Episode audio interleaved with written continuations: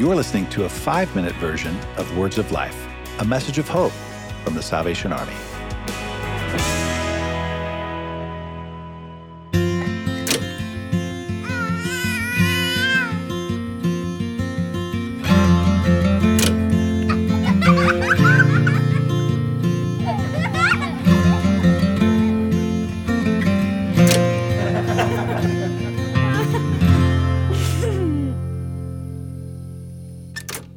The most difficult part is not being a helicopter parent and Mhm. and allowing them knowingly going into a some type of circumstance that they're going to fail Mhm. because they have their mind set a certain way but not being that parent that doesn't let them mess up I, I think I go back to mom uh, when we went through all that with Matt. Mom, mom was the rock with that because I had this R in my mind. We're Salvation Army officers. We're the Mockabees. We have it all together. We were DYSs and TYSs, and we're supposed to be cool and have it all together.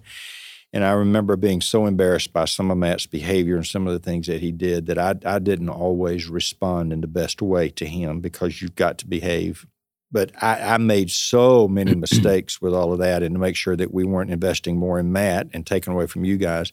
Mom was the one. I, I don't know how you did that, Deborah, with how you you balanced all of that and kept kept everybody on an even kill, and even keeping me on an even kill. I made some huge mistakes during that time. Mm. I'm well. I'm not sure either.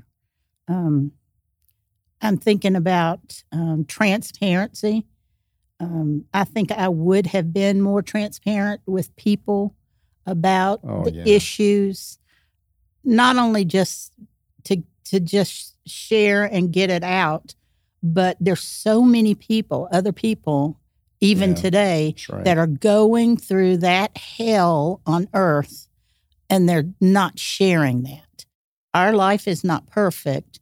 We're going to Sunday school, but you didn't hear all that happened getting them in in the van or um, all the things that happened before that. So, yeah, I think that would be the biggest thing that I would I would probably change is to just to be more transparent. i remember some of those car rides Mm. Yeah. of all hell breaking loose Yeah, on the vehicle it's- and we get there and not- smiles on it you them. get to wasn't the core, we pop out, and we're all the the all American. Yeah. when we mom and i have the incredible opportunity to speak at officers councils we've done a lot of that in events every time we talk and every time we i I mean even when before retirement when we were active people knew of matt and mom when we were dcs mom did officer development and she was able to see and laser focus on some kids and to say to some officer parents uh, I know what you're going through, and, and was able to come alongside them. I hate that phrase, "come alongside," because sometimes when people come alongside you, they just push you out of the way. But was able to walk with them through some incredibly deep valleys, and sometimes in, in our ministry, in, in in a lot of facets, not just officers,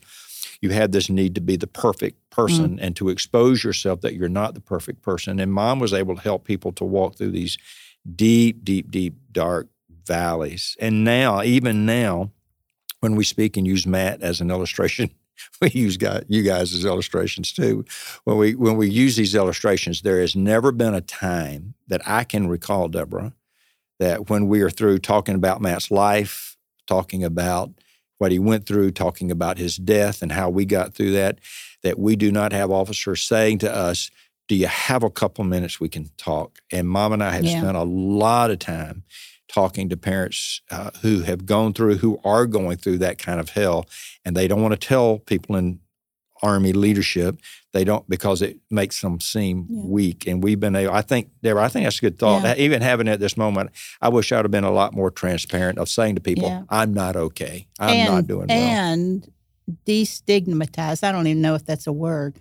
Going to counseling about it. yeah, I, I think if people had of, I- I would have done that earlier. Yeah, First of all, with- without doubt. and as a family, you know, we did a couple. it was fun That And- was yeah. bad. Yeah. That, That- was a that bad. You remember turn that? quacking Oh, like a God. duck was Yeah. always fun but Oh, any, if I think that's the other thing is to break that stigma Yeah. that you know, yes, you know, as a mom and dad, we were trying to do our best, but it doesn't always. You're Yeah. it doesn't always turn out that way.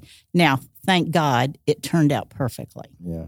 Um, but you don't know that when you're in the middle of the storm. I think faith is absurd, except in retrospect. It doesn't make any sense. And now looking at you guys and being part of you, I mean, just today. We since we've arrived in Atlanta, we have laughed. I don't know when I've laughed as hard with you crazy guys. I, we have laughed. We have annoyed people. We have lost it laughing, and in in a split second, you end up and you're both talking about very serious things you're dealing with in your core. You're talking to people and dealing with board and all that stuff.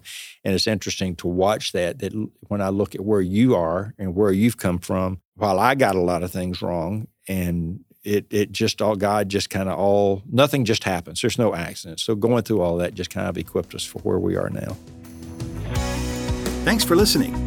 To hear the full version of this week's episode, subscribe to Words of Life on your favorite podcast store or visit SalvationArmySoundcast.org.